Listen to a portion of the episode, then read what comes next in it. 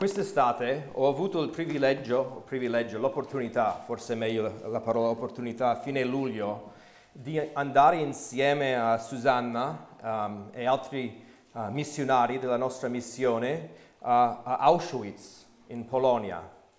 Um, sì, sono andato a Gran Cagna in quest'estate, ma sono pure andato alla, a Auschwitz, il campo di concentramento più noto della seconda guerra mondiale.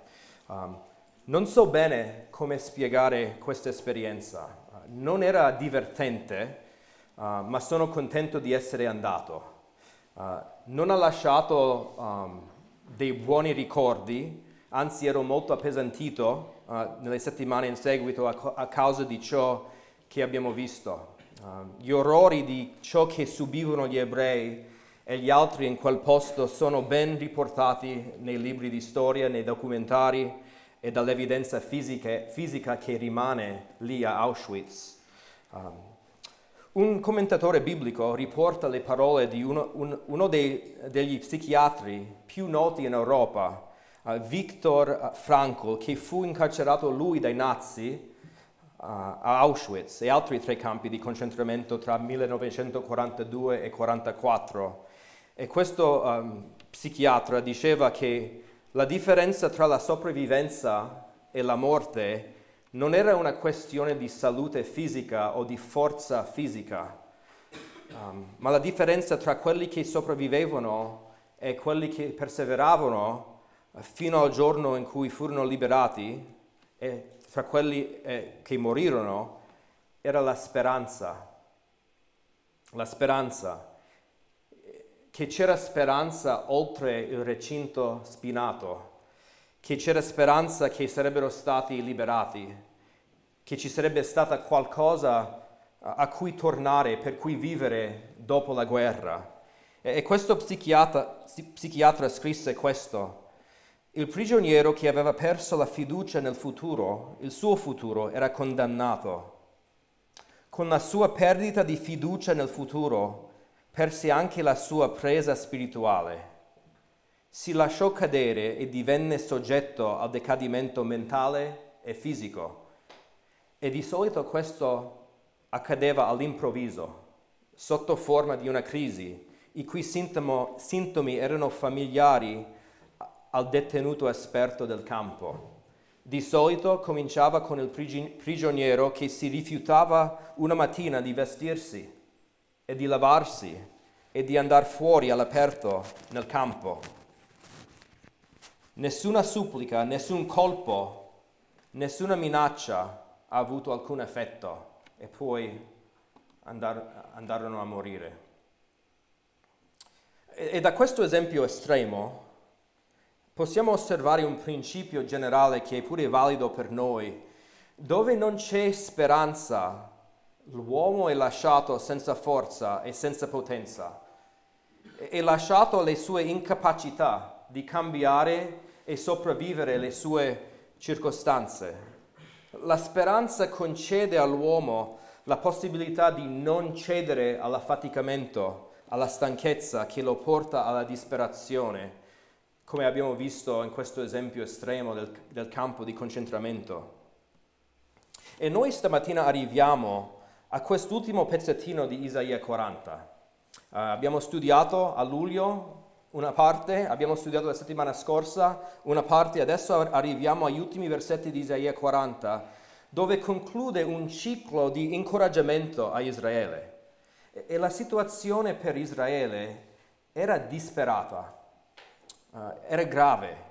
Israele, Isaia si rivolge a una generazione in esilio una generazione che fu portata in esilio a causa della loro disubbidienza alla parola di Dio. La capitale Gerusalemme fu saccheggiata dai babilonesi. Erano, era un esilio dal quale solo i giovani sarebbero tornati. Solo i giovani sarebbero tornati uh, perché l'esilio doveva durare 70 anni. E in una cultura pagana, lontana da casa, Israele si trovava in una situazione disperata. Infatti, forse non sapevate, ma le, le parole di Salmo 137 ci danno qualche idea della, delle emoz- emozioni che affrontavano. Ascoltate mentre leggo qualche versetto del Salmo 137. Là, presso i fiumi di Babilonia, sedevamo e piangevamo, ricordandoci di Sion. Ai, ai salici delle sponde avevamo appeso le nostre cetre. Là ci, chied- ci chiedevano delle canzoni, quelli che ci avevano deportati dei canti di gioia, quelli che ci opprim- opprimevano dicendo, cantateci canzoni di Sion. Come potremmo cantare i canti del Signore in terra straniera? Queste er-, erano alcune delle emozioni che provavano e Isaia 40 è scritto per dare speranza a questo popolo nella loro disperazione. I primi undici versetti che non abbiamo studiato ma sono, stu- sono versetti che rispondono alla domanda Dio vuole salvarci, siamo qua soffrendo, Dio vuole veramente soff- uh, salvarci? La risposta è sì, Dio sta per mandare il suo re. A, luglio e la settimana scorsa abbiamo studiato versetto 12 a versetto 26 che rispondono alla domanda Dio è in grado di salvarci? Dio è in grado di cambiare la nostra circostanza? E di nuovo la risposta è sì, perché Dio è incomparabile nella sua potenza. Non c'è Dio come Lui. E oggi arriviamo a questi famosi versetti, versetti 27 a 31, per rispondere alla domanda, se Dio è interessato a noi, se Dio vuole salvare il suo popolo, se Dio è incomparabile, perciò certamente potente, come dobbiamo vivere in attesa della fine dell'esilio, come doveva vivere Israele, un, un israelite fedele mentre aspettavano la fine dell'esilio, come dovevano vivere mentre attendevano l'adempimento del piano di Dio. E noi vogliamo adesso tuffarci nel testo leggendo Isaia 40, 27 e 31 che ci dà la risposta. E leggo da versetto 27. Perché dici tu, Giacobbe, e perché parli così, Israele? La mia vita è occulta al Signore, al mio diritto non bada il mio Dio. Non lo sai tu? Non l'hai mai udito? Il Signore è Dio eterno, il creatore degli estremi confini della terra. Egli non si affatica e non si stanca. La sua intelligenza è imperscrutabile. Egli dà forza allo stanco e accresce il vigore a colui che è spossato. I giovani si affaticano e si stancano, i più forti vacillano e cadono, ma quelli che sperano nel Signore acquistano nuove forze, si alzano in volo come aquile, corrono e non si stancano, camminano e non si affaticano. Non era il piano di Dio di liberare subito Israele. Dovevano trascorrere questi 70 anni lunghi in Babilonia e alcuni, come dicevo, non sarebbero mai tornati alla città di Dio. Erano soggetti loro alla sposatezza spirituale, spirituale durante questa attesa.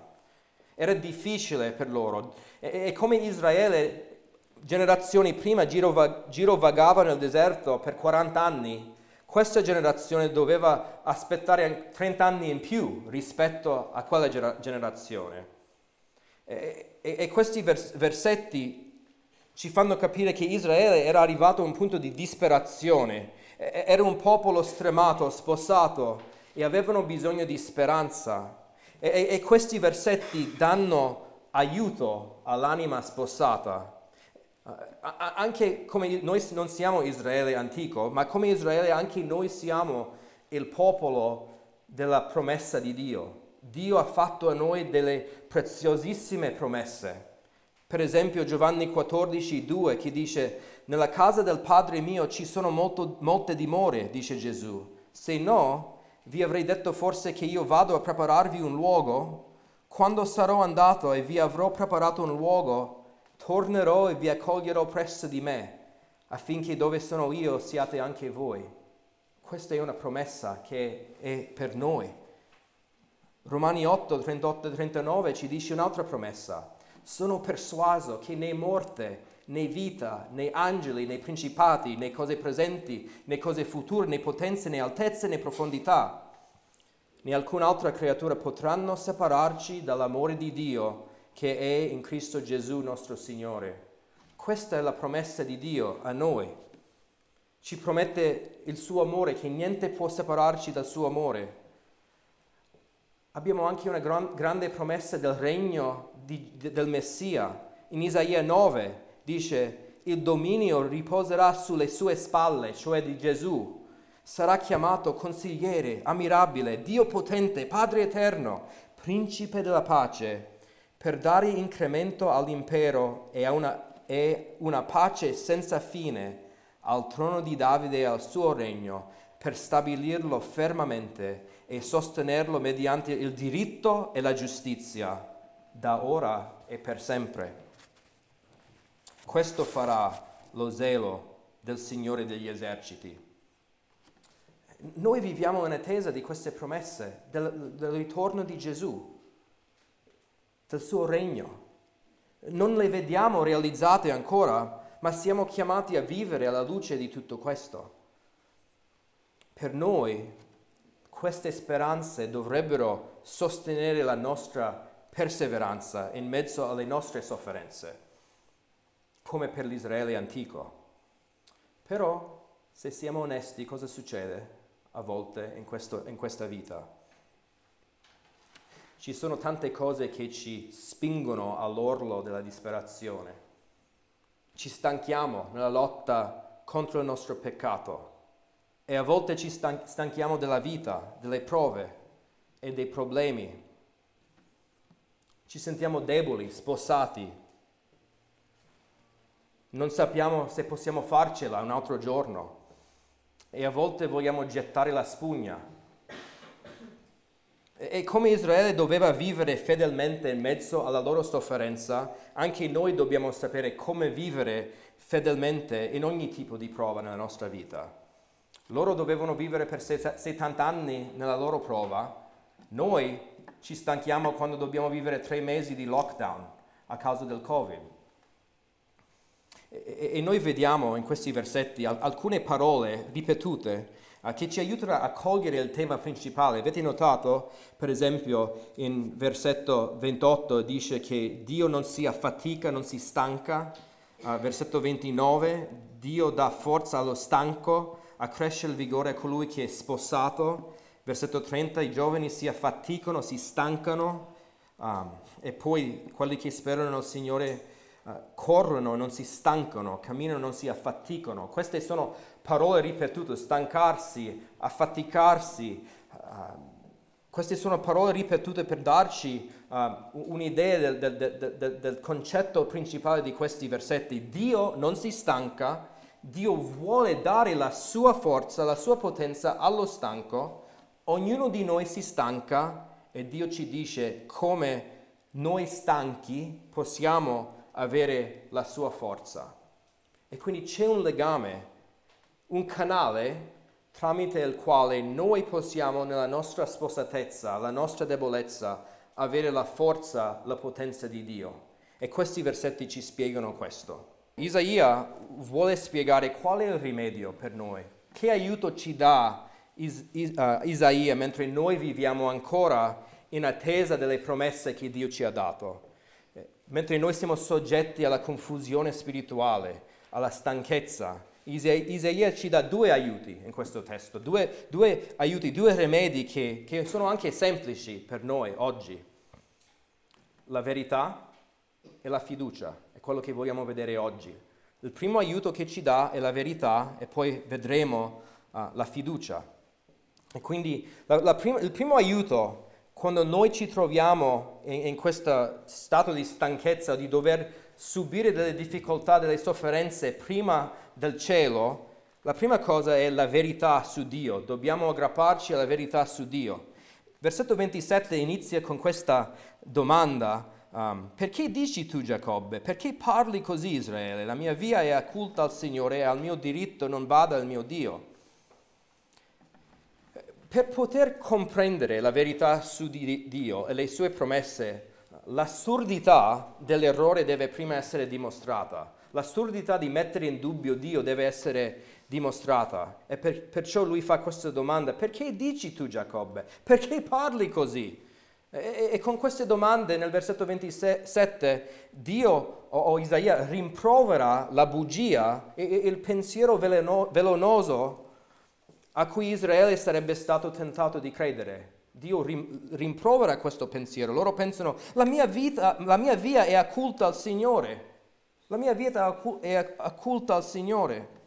E, e, e ragionavano come se la loro via, la loro sofferenza fosse addirittura occulta o, o, o nascosta agli occhi di Dio. Che Dio che vede ogni cosa non è in grado di vedere la loro sofferenza e poi aggiunge, al mio diritto non bada il mio Dio. Al mio diritto non bada il mio Dio. Qui, qui affermano un'altra cosa assurda per un figlio di Dio. Dio non è interessato a quello che è giusto. Dio non fa quello che è giusto e cominciano a, a dubitare la cura e l'amore di Dio per la loro causa, pensando di, di subire ingiustizia praticamente dicono Dio non mi vede, Dio non vede, Dio non è giusto, come mai questo può capitare a noi? Ed è possibile che anche noi possiamo cominciare a ragionare come questi, come questi in esilio. Avete mai pensato così? Dopo aver considerato tutti i pesi, tutti gli impegni, tutte le difficoltà della tua vita, tutte le difficoltà che il Signore ha messo nella tua vita e, com- e-, e ti chiedi ma questo è giusto? Il Signore davvero bada a me, al mio diritto? Perché non interviene Dio nella sua potenza nella mia vita? Dove sono queste promesse che il Signore ci ha fatto? Nella nostra incredulità i nostri pensieri slittano verso la sfiducia, quando sembra che Dio indugi o sia lento a mantenere le sue promesse, quando noi non riusciamo a vedere ciò che Dio sta facendo in una certa situazione e stiamo, tenta- siamo tentati a pensare ma dove è Dio in tutto questo? Lui, Dio, Dio, non mi vede, Dio è, si è dimenticato di me. E, e, e quando dubiti, l'amore e l'interesse di Dio per te, quando dubiti che Dio si prenda cura di te, de- devi pensare alla croce, a- all'amore di Dio per te. È interessante in versetto 27, Dio usa questi nomi per, per il, il popolo, Giacobbe e Israele. Giacobbe e Israele, che sono i nomi particolari del patriarca di Israele. Sono i, nomi, e non è un caso, questi nomi vengono usati per enfatizzare l'assurdità della loro affermazione. Eh, Dio, Dio sta rimproverando il suo popolo amato, il suo popolo amato che egli stesso aveva scelto tra mille altri popoli.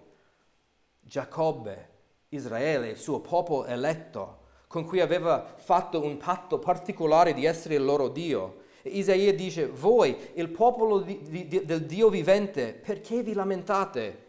Perché affermate quello che state affermando?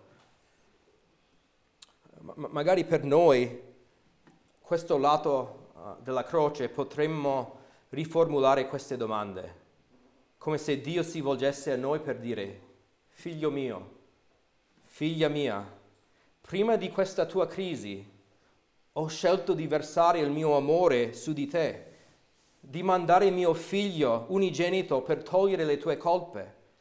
Ti tengo nella mia mano, sono il tuo Dio, niente ti può succedere che è al di fuori del mio controllo e la mia protezione. Perché mi metti in dubbio? Dobbiamo rimproverare quando cominciamo, dobbiamo rimproverare noi stessi quando cominciamo a pensare, Dio mi ama? Dio mi vede veramente? Qual è il frutto di questo tipo di pensiero nella tua vita quando tu lasci crescere questi pensieri? Cioè, ti porta alla, alla gioia, alla pace, certezza nella verità, ti dà forza spirituale mettere in dubbio il piano di Dio? Per chiamarci eh, alla verità qua, Isaia ammucchia diversi titoli uh, di Dio uh, per ricordarci con chi abbiamo a che fare, la verità su Dio di, che dobbiamo sapere. Avendo uh, affrontato, rimproverato l'errore, adesso Lui ci dà la verità a cui dobbiamo pensare in versetto 28. Non lo sai tu, non l'hai mai udito, il Signore è Dio eterno, il creatore degli estremi confini della terra. Dio è l'eterno, non cambia, non decade, rimane sempre lo stesso. Ha creato ogni cosa, compresi gli estremi confini della terra. Perciò Dio non può lasciarsi sfuggire una questione di giustizia. Lui conosce tutto, è il creatore degli estremi della terra. Non ci può essere qualcosa nascosta ai suoi occhi. E, e poi Isaia ci dà tre verità che sono in contrasto con i nostri dubbi. In versetto 28 la prima verità che ci dà è che egli non si affatica e non si stanca. Dio non si stanca e non si affatica. E come dicevo, queste sono parole chiavi del nostro brano, perché vengono ripetute diverse volte. Dio, dalla creazione del mondo, dall'eternità, non si è mai stancato non si è mai affaticato, non si stanca di governare in saggezza e in bontà il suo creato. Non si affatica, non si stanca. Non... Dio può tutto quando vuole. Dio può tutto quando vuole nel suo tempismo, perché non si stanca. Pensate a noi. No, noi ci stanchiamo in ogni cosa perché siamo umani. Dobbiamo dormire ogni giorno. Infatti noi dormiamo un terzo della nostra vita. Questo cosa significa essere una creatura. Se noi non mangiamo, ci stanchiamo. Se non beviamo l'acqua, ci stanchiamo. E quanto, quante volte ci servono delle pause per riposarci? Dio non deve mai prendere delle pause per rilassarsi o rinnovare le sue energie. Da eternità Dio non dorme, non mangia, Dio non deve mai fermare i suoi piani, il suo regno per dire aspet- aspettate un attimo, io devo andare a riposarmi un po', poi torno sul mio trono per governare. Non deve mai chiudere gli occhi, che significa che Dio ha ogni energia per affrontare i problemi della storia, ha ogni energia per affrontare i problemi del mondo e perciò ha ogni energia per affrontare i problemi della tua vita. La sua concentrazione non diminuisce a causa di, della stanchezza come la nostra concentrazione. Le sue forze non si, si esauriscono. E se la tua avversità sembra di essere prolungata, non devi dubitare la capacità di Dio. Lui è capace di sostenerti fino alla fine. Egli non si affatica e non si stanca. Questa è la verità. Un'altra verità su Dio che dobbiamo conoscere è Dio è imperscrutabile. Dio è imperscrutabile, dice qua alla fine del versetto 28, la sua intelligenza è imperscrutabile. La sua intelligenza è imperscrutabile.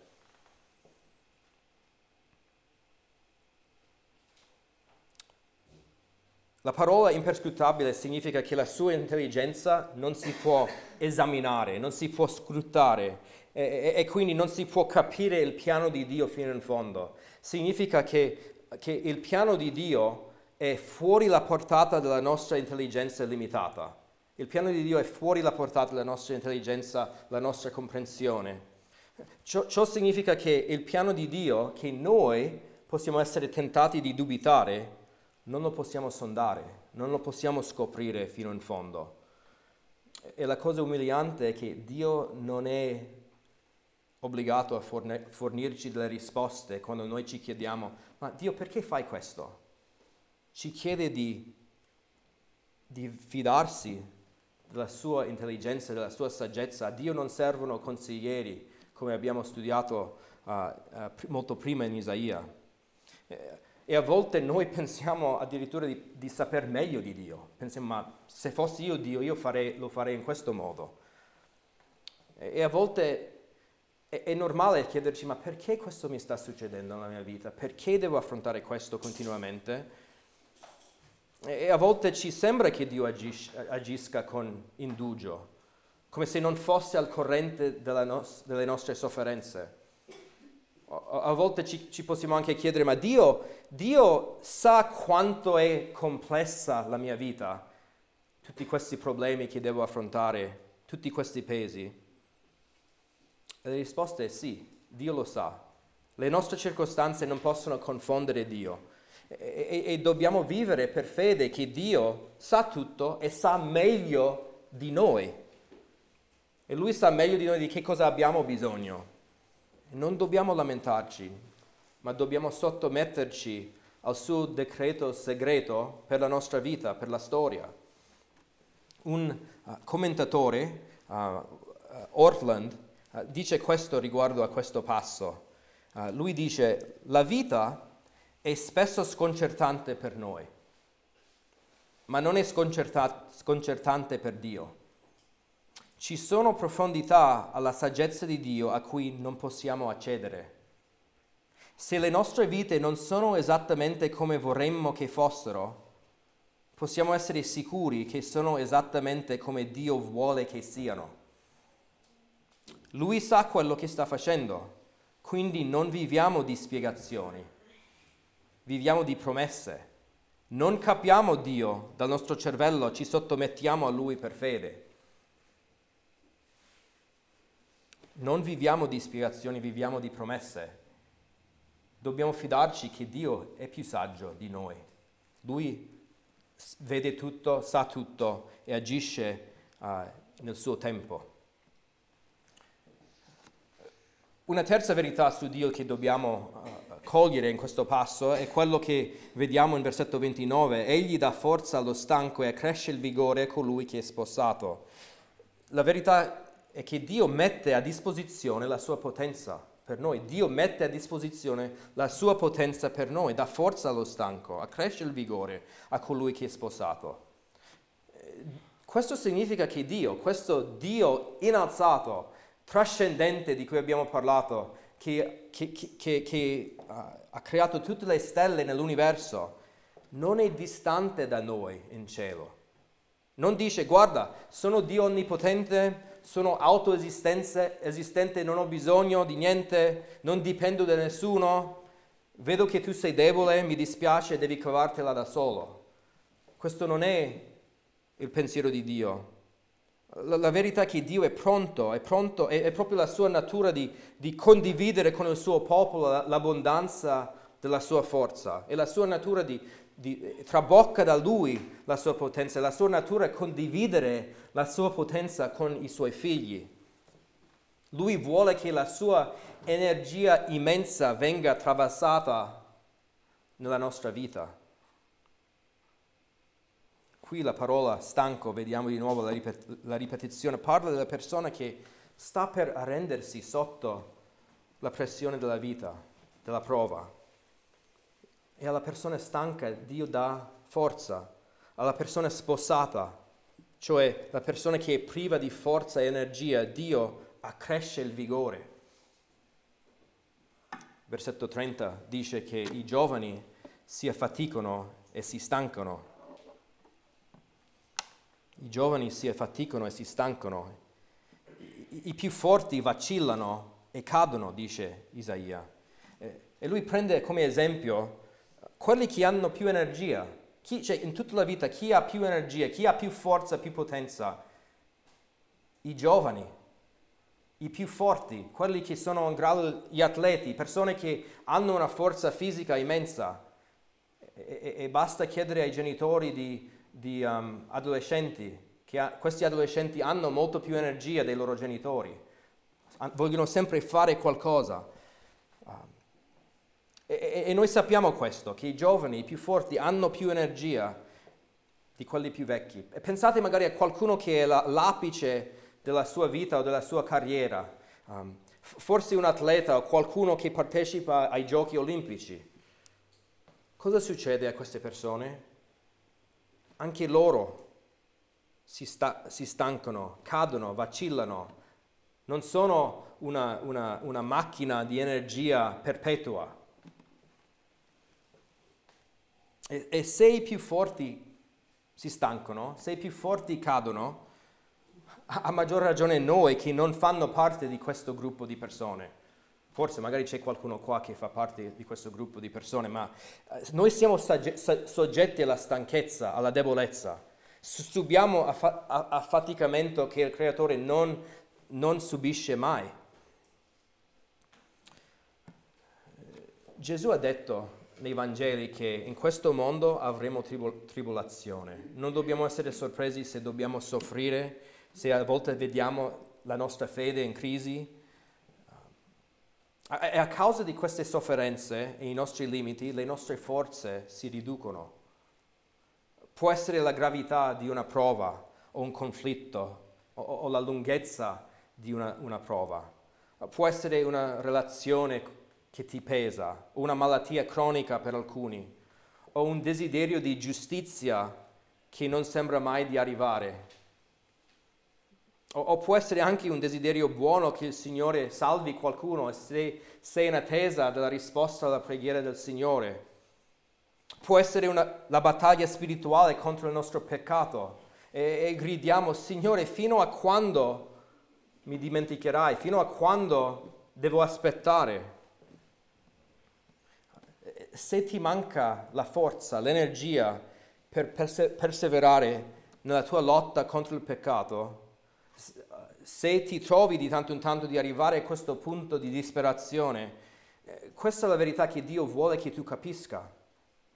Egli dà forza allo stanco, egli accresce il vigore a colui che è sposato, è fedele e la sua potenza sarà magnificata nella tua debolezza.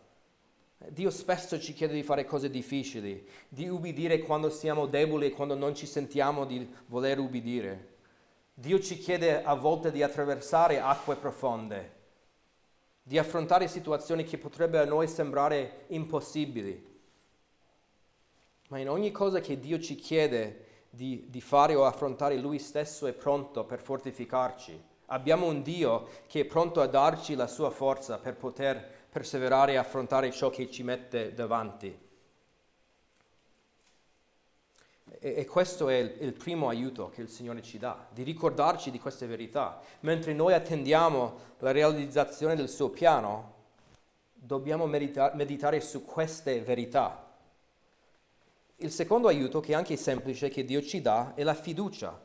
Abbiamo bisogno della verità e della fiducia, verità e fiducia. Versetto 31, questo famoso versetto, dice, quelli che sperano nel Signore acquistano nuove forze. Quelli che sperano nel Signore acquistano nuove forze. Dio ci promette forza. Come facciamo adesso ad avere la verità che Dio ci ha promesso? Come possiamo ricevere il beneficio della verità di cui abbiamo appena parlato. Quelli che sperano nel Signore acquistano nuove, forze. C'è questo legame vitale tra noi e il nostro Dio e noi, quello che dobbiamo fare noi è fidarci di Dio, di avere fiducia in Dio, di sperare in Dio. Uh, e, vogliamo parlare per qualche minuto su cosa significa questo concetto di sperare nel Signore. Uh, significa dipendere attivamente da Dio dipendere attivamente da Dio e aspettare pazientemente con fiducia o fede il compimento delle sue promesse. Dobbiamo dipendere attivamente da Dio e aspettare pazientemente con fiducia le sue promesse. E non è una cosa che, che tu fai passivamente, ma tu fai attivamente. Fissi il tuo sguardo su Dio. Non è che un giorno, ok, mi fido di Dio, però la prova continua, cosa devo fare per ammazzare il tempo mentre attendo le, la realizzazione delle promesse di Dio? Non è quello il concetto, è che ogni giorno, quando ti trovi davanti alle difficoltà della tua vita, tu devi confidare nel Signore, devi sperare nel suo carattere, nel suo piano. Magari ci, ci aiuta a capire meglio il concetto di sperare in Dio se sostituiamo il concetto di speranza con quello di attesa con fiducia, attesa con fiducia nel carattere di Dio. Um, andate velocemente a Salmo 130, Salmo 130, versetto 5, che dice, Salmo 130, versetto 5, io aspetto il Signore, L'anima mia lo aspetta, io spero nella sua parola. La nostra parola sperare è quella tradotta aspetto o aspettare in questo versetto. Aspetto il Signore, aspettare uh, il Signore. E, e in questa parola c'è il concetto di speranza o di fiducia nella parola di Dio, ma applicato nel tempo, applicato nel tempo per dare la, il, il, concetto di attesa o, aspe, o, o di aspettare uh, la sua promessa. Um, ho, ho un amico che ha scritto un libro che spiega questo concetto di aspettare il Signore. E lui dice, in un senso matematico, sperare nel Signore è fiducia moltiplicata per tempo. Fiducia moltiplicata per tempo. Come 3 per 2 è 6, fiducia per tempo è sperare. Ok? Quindi non è speriamo un giorno e tutto finito lì, però noi ci fidiamo momento dopo momento, passo dopo passo, uh, in mezzo alla prova, giorno dopo giorno, fiducia per tempo. Non ci fidiamo un giorno e poi, uh, e, e poi smettiamo di farlo. Uh, mentre il, il, il, piano segreto di Dio per la nostra vita è, è svelato in tempo, con tutti gli alti e bassi del piano di Dio, le gioie e le sofferenze, dobbiamo fidarci di Lui continuamente che sta compiendo il suo piano e rimarrà fedele a ciò che ha detto. Possiamo paragonare questo concetto magari a un sollevatore di pesi che non molla dopo aver alzato il peso desiderato, ma rimane lì con il peso, minuto dopo minuto, uh, giorno dopo giorno. E quello è il concetto di sperare nel Signore. Fiducia moltiplicato per tempo. E, e Dio opera spesso così, questo non è insolito. Pensate a, a quelli che ricevettero la prima promessa del Messia, Adamo ed Eva. 4.000 anni dopo è venuto il Cristo, 4.000 anni di attesa. Quelli in esilio dovevano aspettare 70 anni. La Chiesa di Gesù Cristo è in attesa da 2.000 anni per la sua venuta. Questo ci fa capire che il tempismo di Dio non è il nostro. C'è una lunga storia di attesa nel piano di Dio tra il suo popolo e il suo piano è inscrutabile. Noi non possiamo sondare la saggezza del suo piano. Io penso che stiamo anche vivendo un periodo di attesa in questa Chiesa. Sappiamo che il Vangelo è la potenza di Dio, questo è quello che ci dice la scrittura.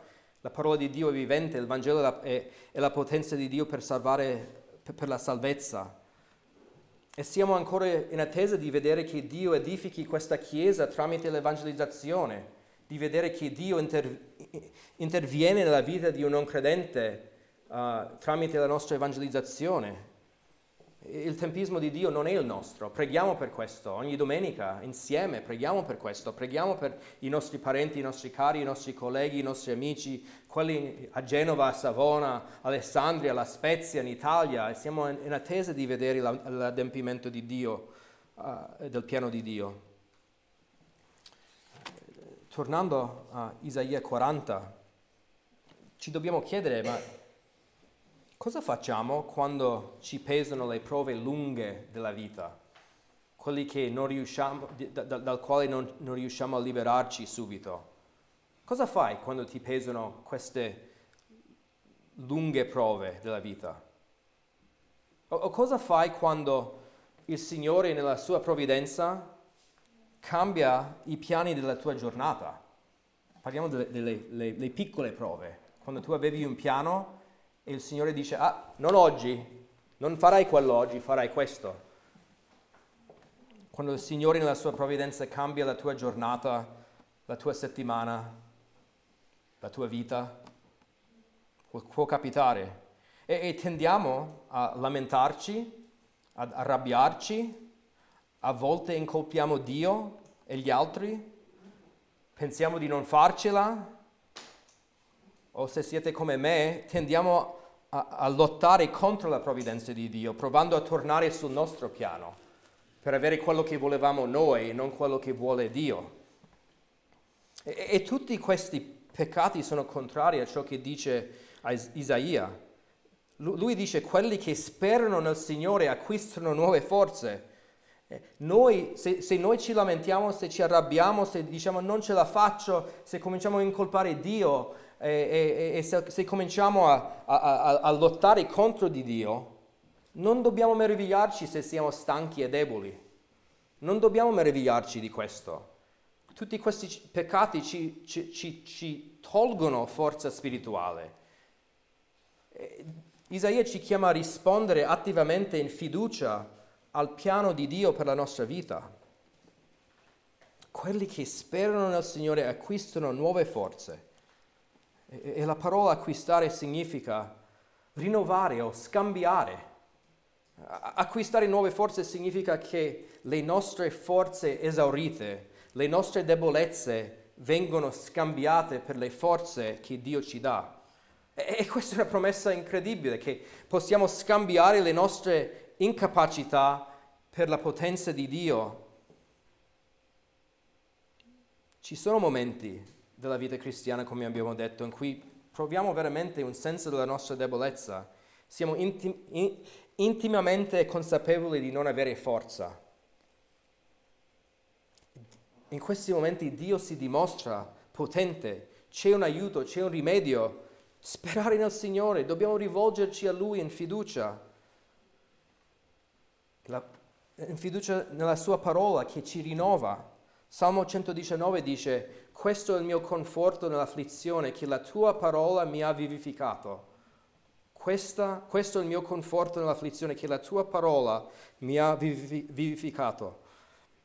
Tramite la fiducia nella parola, nelle sue promesse, nel suo carattere, nel suo piano, Dio vivifica quello che, colui che è sposato.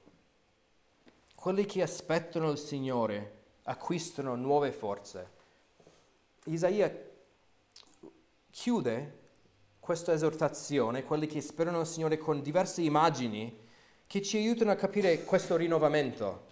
Dice in versetto 31, si alzano a volo come aquile, corrono e non si stancano, camminano e non si affaticano.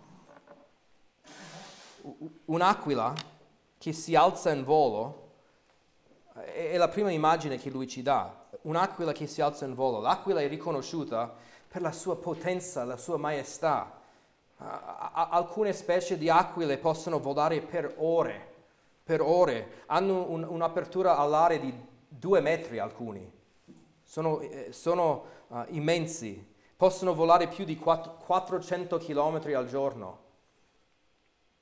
Eh, alzarci in volo come l'aquila parla della forza che Dio ci dà quando speriamo in Lui. Lui, la, la sua potenza ci alza dal fango della disperazione, della stanchezza per farci volare al di sopra delle nostre circostanze, delle nostre prove. Vogliamo in aria non perché la prova finisce, ma perché o perché l'avversità viene tolta, ma perché la, la, la, la conoscenza e la potenza di Dio ci fa superare questa stanchezza, questa dis- disperazione in cui vogliamo mollare. E poi ci dice, corrono e non si stancano, camminano e non si affaticano se siamo stanchi, se non pensiamo di riuscire più a correre o camminare in questa vita, sperando in Dio le nostre gambe spirituali saranno rinforzate e potremo perseverare in mezzo alle difficoltà nonostante le salite, nonostante gli ostacoli. Dio ci dà l'energia per correre quando necessario e per cammina, camminare uh, uh, uh, quotidianamente. E con queste immagini Isaia chiude un cerchio. Eh, vediamo che il tema centrale fa il suo giro. Isaia chiude questo cerchio. Dio non si stanca, Dio non si affatica, perciò Dio è in grado di dare forza e potenza allo stanco.